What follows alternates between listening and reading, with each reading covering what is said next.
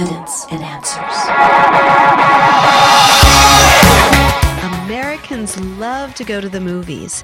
Storylines fall into every genre you can imagine everything from action adventure to love stories, mystery, and drama. Recently, another best selling book was made into film, and people all over are talking about it. The movie is The Shack. The story has inspired millions. But how does it stack up against the Word of God? You're tuned to Evidence and Answers with your host, Pat Zukeran. Pat is an author, teacher, and international speaker in the arena of Christian apologetics, the defense of the Christian faith. Today, Pat is providing us with a critique of the movie The Shack. Many say it is such an inspiration, so Pat will examine it. If you're unable to hear this entire broadcast, all of our messages are available on our website. That's evidenceandanswers.org. Now, here is our host, Pat Zukeran, with part two of his critique of the movie The Shack. It seemed that direct communication with God was something exclusively for the ancients and uncivilized, while educated Westerners' access to God was mediated and controlled by the intelligentsia. Nobody wanted God in a box, just in a book. And throughout the book, he seems to criticize biblical teachings as, quote, religious conditioning or seminary teaching. Young's intention may be to encourage the audience to break stereotypes in their thinking about God, and this is commendable, for we must constantly examine our theology of God and evaluate whether we have adopted false stereotypes in our understanding of God may not have been the author's intent to devalue the Word of God or theological training. However, I believe comments like these throughout the movie and the novel give that impression, and we must be very cautious not to devalue Scripture, for that is the final authority in a believer's life, not experience. Our theology, our beliefs, our experience all must be evaluated and must be consistent with God's Word.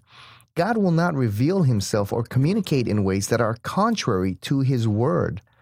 God is not limited to, quote, words on a page. He also communicates through his creation or general revelation, according to Romans chapter 1 and Psalm 19. However, God has given us special revelation and communicated specific truths about his character and his commands in his word. If God reveals and communicates information that is contrary to what He has written in His Word, then He could not be the God of truth. There are truths that are not mentioned in the Bible, but those facts, you know, such as truth in science or about the world around us that we can learn through experience, but those facts should be consistent and not contrary to the Word of God. So it was unfortunate that there were more critical remarks made on biblical training and not a stronger emphasis to study and exhort believers to be diligent students of the word.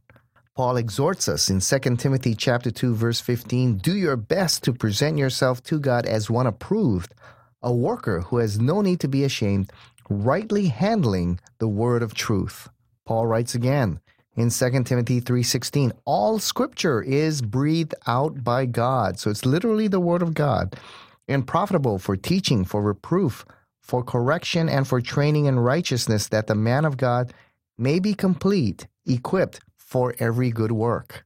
1 Thessalonians chapter 5 verse 21 Paul exhorts us to test all things. Hold on to that which is good we're not to believe all prophecies or all, quote, visions that come. We're to test them all. How do we test them? Well, we test them according to the Word of God. So the Word of God is supreme, it's the supreme authority and communicates God's special revelation. And it is the authority for interpreting doctrine and truth in the believer's life. Second, Young presents several incorrect and confusing teachings regarding the nature of God and salvation.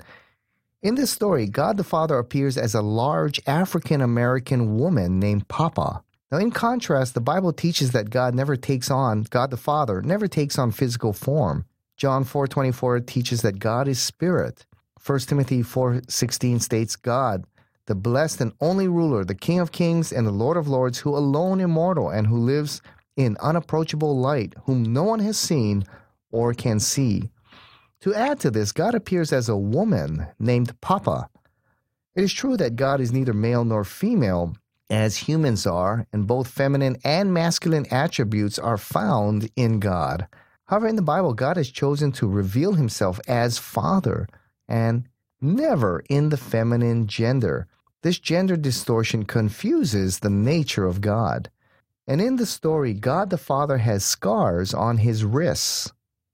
This is contrary to biblical teachings, in which only Jesus became human and only Jesus died on the cross.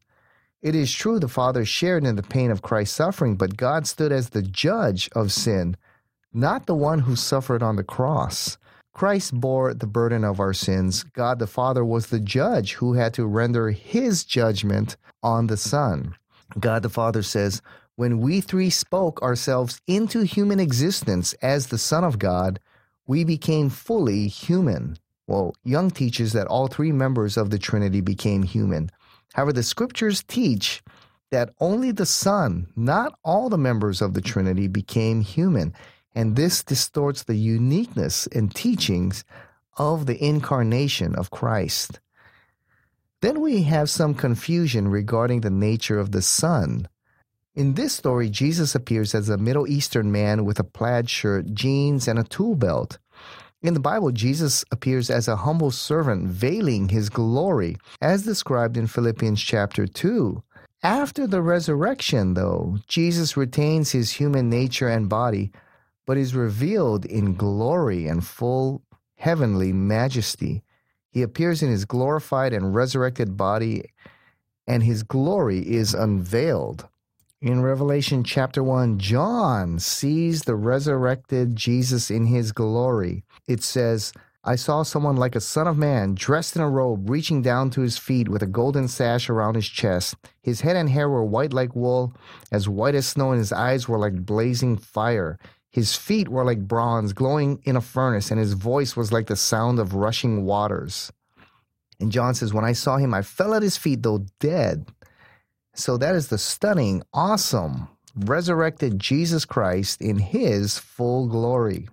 Now, as the incarnate Son of God, Jesus retained his divine nature and attributes.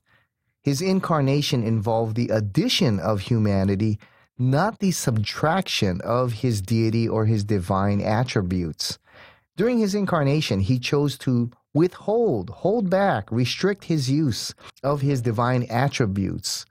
But there were occasions in which he exercised his divine attributes to demonstrate his authority over every realm of creation. However, in the shack, God says, although he is also fully God, he has never drawn upon his nature as God to do anything. He has only lived out his relationship with me, living in the very same manner that I desire to be in a relationship with every human being. He is just the first to do it to the uttermost, the first to absolutely trust my life within Him, the first to believe in my love and my goodness without regard for appearance or consequence. So when He healed the blind, He did so as a dependent, limited human being, trusting my life and power to be at work within Him and through Him. Jesus, as a human being, had no power within Himself to heal anyone. Well, first, it is not true that Jesus had no power within himself to heal anyone. Jesus, as the incarnate Son of God, never ceased being God. He continued to possess full and complete deity before, during, and after his resurrection. Colossians 2 9 says, For in Christ all the fullness of deity lives in bodily form. He did do miracles, and all that he did was in 100% agreement and submission to God the Father, and he did miracles in the power of the Spirit, and he also exercised his own power. In John chapter 2, he said, Destroy this temple, and in three days I will raise it from the dead. In John chapter 3, Jesus said, Destroy this temple, and I will raise it again in three days. So it appears that Young is teaching an incorrect view of the incarnation of Christ, that somehow he gave up an aspect or parts of his deity when he became human, when indeed, when he became human, he was still 100% God with all the attributes of God. He just added human limitations to that and freely withheld from the exercise of those divine attributes, but he did not lose them in any way and lived in complete obedience to God so that all he did was in complete obedience. And there's confusion regarding the Holy Spirit. In this story, the Holy Spirit appears as an Asian woman named Sarayu. Now, in contrast, the Holy Spirit never appears as a physical person in the body. There is one time when the Spirit appears in physical form as a dove at the baptism of Jesus. Moreover, the Spirit is never addressed in the feminine, but is always addressed with a masculine pronoun. For example, in John chapter 14, when Jesus prophesies of the coming of the Holy Spirit, he, was, he says, I will ask the Father, and he will give you another counselor to be with you forever. Another means of same nature. Right? He says, The Spirit of truth, the world cannot accept him because it neither sees him nor knows him, but you know him, for he lives with you and will be in you. So, throughout the Bible, just as God the Father, the Holy Spirit takes on the masculine pronouns. Now, there is also confusion regarding the nature of the Trinity. The first inaccuracy regarding the Trinity is that in this story, all three members of the Trinity take on human form. This confuses the doctrine of the incarnation, for Scripture teaches that it's only Jesus or God the Son who takes on human form. The second inaccuracy presented in the shack is the idea that the relationship taught between the members of the Trinity is incorrect. In the book, God says, So you think that God must relate inside a hierarchy like you do, but we do not. Young teaches that all three members of the Trinity do not relate in a hierarchical manner. Now, in contrast, the Bible teaches that all three members of the Trinity are equal in nature. There exists an economy or a hierarchy in the Trinity. It describes the relationship of the members of the Godhead with each other. And this relationship serves as a model for us. The Father is the head, and this is demonstrated in that the Father sent the Son. The Son does not send the Father, the Father sends the Son. In John chapter 6 verse 44, Jesus said, "No one can come to me unless the Father who sent me draws him, and I will raise him up at the last day." John chapter 8 verse 18, Jesus said, "I am one who testifies for myself. My other witness is the Father who sent me." In John 16, verse 7, then it is the Son who sends the Holy Spirit. Jesus came down from heaven not to do his own will, but the will of the Father, John 6, 38. So the Father is the head of Christ. 1 Corinthians 11, 3 says, The head of every woman is the man, the head of every man is Christ. The head of Christ is God. 1 Corinthians 15, verses 27 through 28 speaks of creation being in subjection to Jesus. And then verse 28 Jesus will be subjected to the Father. It states, When he has done this, then the Son himself will be made subject to him, who put everything under him, so that God may be all in all. The Greek word for will be subjected is in the future passive indicative. This means that it is a future event where Jesus will forever be subjected to the Father. These passages teach that there is indeed a hierarchy or an economy within the Trinity in which all three members are equal in nature, yet the principle of headship and submission is perfectly displayed in the Trinity. This critical theological principle is incorrectly taught in the shack. Then there's confusion regarding salvation. In this story, Young appears to be teaching what we call pluralism. This is the belief that there are other ways to salvation besides faith in Christ alone. In this story, God the Father, who appears as a large African American woman named Papa, states, Those who love me come from every system that exists. There are Buddhists or Mormons, Baptists or Muslims, Democrats, Republicans, and many who don't vote or are not part of any Sunday morning religious institutions. I have followers who are murderers and many who are self righteous. Some are bankers and bookies, Americans and Iraqis, Jews and Palestinians. I have no desire to make them Christian, but I do want to join them in their transformation into sons and daughters of my Papa, into my brothers and sisters, into my beloved. Young states that Jesus, here speaking, has no desire to make people of other faiths Christians or disciples of Christ. So we're left to wonder what this transformation into sons and daughters of my Papa really entails. What does it mean to be a son or daughter of Papa? Jesus commanded us in the Great Commission go into all the world and make disciples of all the nations, baptizing them in the name of the Father and of the Son and of the Holy Spirit, teaching them to obey all that I've commanded you. Being a disciple of Christ requires us to know and obey the teachings that God has revealed to us in His Word and to receive Jesus Christ as our Lord and Savior. Now, continuing the dialogue, Mac asks Jesus, Does that mean all roads lead to you? And to this question, Jesus replies, Not at all. Most roads don't lead anywhere, but it does mean that I will travel any road to find you. So, although pluralism here is denied, there is confusion regarding salvation. It's a strange statement by Jesus to say most roads don't lead anywhere. In actuality, Jesus stated in the Gospels that most roads lead to destruction. Matthew 7:13 Wide is enter through the narrow gate for wide is the gate and broad is the road that leads to destruction and many enter through it but small is the gate and narrow the road that leads to life and only a few find it Young fails to mention eternal judgment for those who do not receive Jesus whereas Jesus makes it clear in John 14:6 he's the only way to eternal life and all other roads lead to destruction now things are further confused when the Jesus of the shack states, I will travel any road to find you.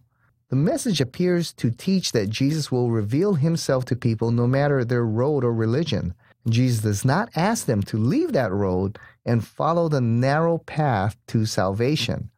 Moreover, in a later conversation on the atoning work of Christ on the cross, Mac asks, What exactly did Jesus accomplish by dying? And Papa answers, through his death and resurrection, I am now fully reconciled to the world. Mac is confused and asks if the whole world has been reconciled or only those who believe. And Papa's response by saying, Reconciliation is not dependent upon faith in Christ. Papa says, The whole world, Mac. All I'm telling you is that reconciliation is a two way street. And I have done my part totally, completely, finally. It is not the nature of love to force a relationship, but it is the nature of love to open the way. So Young appears to be saying all people are already reconciled to God. God is waiting on them to recognize it and enter into a relationship with Him. Now, these dialogues appear to teach pluralism, and although it is denied, the ideas presented by Young that Jesus is not interested in people becoming Christians and that Jesus will find people on the many roads and that the whole world is already reconciled to God presents the tone of a pluralistic message of salvation. Thus, the book presents a confusing message of salvation. Finally, throughout the book, Young places an emphasis on relationships. He downplays theological doctrines and biblical teaching and emphasizes that a relationship with God is what is most important.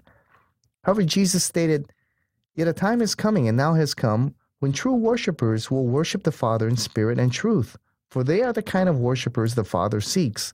God is spirit, and his worshippers must worship in spirit and in truth. So it is not possible to have a relationship with God that is not based in truth. In order to have a meaningful relationship with God, one must understand the nature and character of God and how to be made right with God. Truth is rooted in the very nature of God who says, I am the truth. A relationship with God comes through responding to the truths revealed in His Word. So a believer must grow in his relationship with God through seeking emotional intimacy as well as growing in our understanding of the Word of God, His truth. The two go hand in hand, they're not separated spirit and truth. But throughout his book, Young emphasizes the relational aspect of our walk with God and downplays the need for proper doctrinal beliefs about God. It is true that Christians are to have a vibrant relationship with God, But this relationship must be built on truth, as God has revealed in His Word. Seeking a relationship and worship of God built on false ideas of God could lead one to discouragement and even false hope. As one grows in Christ, one's understanding of God should move toward a more accurate understanding of God's character, and this is revealed in His Word. An essential part of growing deep in an intimate relationship with God involves the learning of biblical and doctrinal truths about God. The apostle Paul refers to this in Ephesians 4:13 when he says, "Until we all reach unity in faith and in the knowledge of the Son of God and become mature, attaining to the whole measure of the fullness of Christ." So simply knowing doctrine without involvement of the heart leads to a cold faith. And I believe Young was trying to emphasize this point. However, a heart religion without truth as its guide is only an emotional faith. We must have both heart and mind. And that's what Jesus commanded in Matthew chapter 22 verse 37, where he said, "Love the Lord your God with all your heart, with all your soul, and with all your mind." So the shack attempts to address one of life's toughest issues, the problem of God and evil. And although this is a work of fiction, it addresses significant theological issues. In addressing the problem of evil, Young, Young communicates key theological errors. And this can lead an average reader into confusion regarding the nature of God and salvation. And especially when he is writing the words of God, God, although it's a fictional conversation, it's portrayed as God is speaking, and many will take that seriously and take the conversation as communicating serious theological doctrine because members of the Trinity in this novel are actually communicating here. So their words may be taken more seriously than he attends. So readers who have not developed the skills to discern truth from error can be confused in the end. So although the novel tries to address a relevant question, it teaches theological errors in the process and we cannot take lightly erroneous teachings on the nature of God and salvation. So I believe this book and this movie would make for a great subject of discussion for small groups and Bible studies. The topics presented in the book, such as the problem of evil, the nature of God, and salvation, are worthwhile topics for all believers to discuss, but with discernment. We can often learn and become more accurate in our beliefs when we analyze error compare it with the scriptures and articulate our position in light of biblical truth. So I do not believe Christians need to run from error as long as they read and study with discernment. So, as you go and see this movie, let me close with Paul's exhortation who says, Test everything, hold on to that which is good. So, as you go and enjoy the movies, test the truths that are taught against God's word and enjoy your times at the movie. All right, this is Pat Zukeran. We'll see you again here on Evidence and Answers.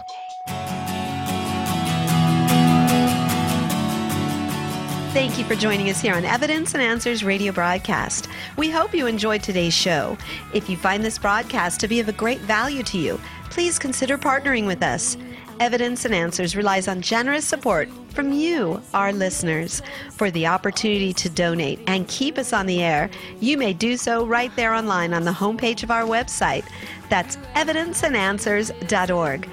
You'll find we have a wide variety of resources available to you, including Pat's books, additional articles, and audio for you to listen to or download. Be sure to share it with your family, your friends, and of course, your church. Evidence and Answers is grateful for our key sponsor, Highland Capital Management, providing investors with alternative investment solutions.